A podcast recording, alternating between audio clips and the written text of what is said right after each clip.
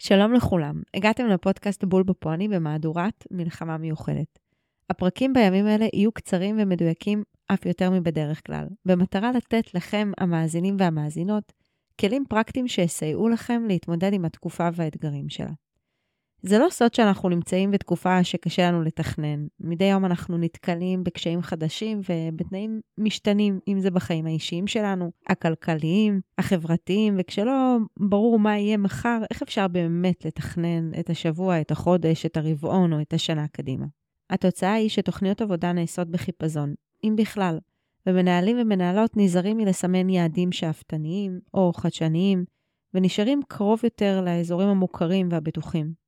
האירוניה היא שזו התקופה שבה אנחנו צריכים הכי הכי לתכנן, כדי שנוכל להיערך כראוי, ולמצות את מה שקיים, ולא למצוא את עצמנו מופתעים כשלא לצורך. אנחנו חייבים להתנגד לנטייה שלנו להישאב לתוך המנטרה שעכשיו מלחמה, וניקח יום ביומו, ונסמוך על האינטואיציה שלנו ויהיה בסדר. בשביל להתמודד עם הדחף להימנע מתכנון ודווקא כן לבנות תוכנית פעולה, חשוב שנבין רגע איך uh, מתנהל תכנון בתנאים של אי-ודאות, ואיך הוא שונה מתכנון בתנאים רגילים. תכנון קדימה בתקופות של חוסר ודאות הוא לא עוסק בחיזוי העתיד, אלא בהיערכות לאפשרויות השונות שקיימות לנו על השולחן. אז לכן, הדבר הראשון שאנחנו צריכים לעשות, זה ללמוד לחבק את האי-ודאות. אם בימים רגילים אנחנו לוקחים הרבה אינפוטים ומנתחים את המצבים ומגדירים יעדים כבסיס לתכנון, בזמנים של אי-ודאות אנחנו בונים תרחישים, ואל מולם אנחנו בעצם מתכננים. למעשה אנחנו בונים מספר תוכניות פעולה, אפשר לקרוא להן תוכניות מגירה, כדי לאפשר לנו להתכונן באופן מיטבי. בדרך כלל מספיקים שלושה תרחישים שהם נבנים לפי הסבירות שלהם ולפי המרחק שלהם מהמצב הנורמלי. למשל, התרחיש הסביר, התרחיש המאתגר והתרחיש המסכן.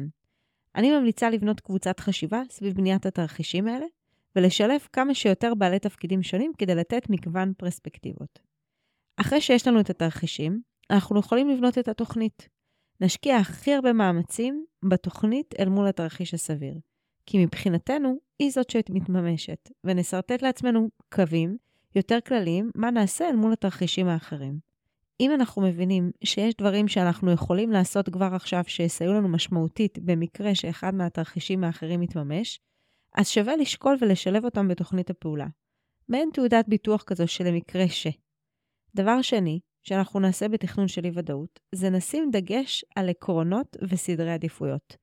בעוד שבימי שגרה אנחנו יודעים להעריך בגדול מה התשומות והתפוקות שלנו ולתכנן בהתאם, במצבים של אי-ודאות אנחנו עלולים בהתראה קצרה מאוד למצוא את עצמנו עם פערים.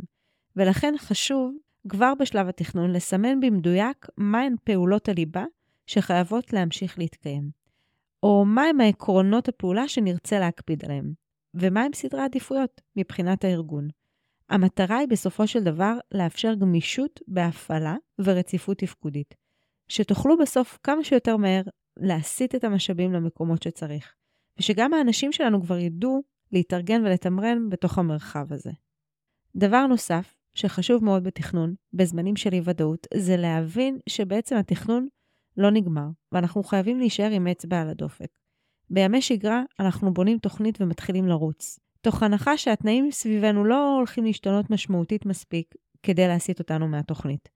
אבל במצב של אי-ודאות, אנחנו חייבים להניח שגם האמירה הזאת, המצב ללא שינוי, זו אמירה חשובה לארגון ולאנשים, ולהיות כל הזמן עם אצבע על הדופק כדי לבצע התאמות. זה יכול להיות טקטי אל מול עקרונות וסדרי עדיפויות, וזה יכול להיות עמוק יותר אל מול התממשות של תרחישים שלא נערכנו מולם. התאמות מהירות זה שם המשחק, ומניסיוני, להקים פורום דמוי הערכת מצב כזה, אחת לכמה זמן, תלוי בארגון כמובן ובצורך, יכול מאוד לעזור לנו מהבחינה הזאת.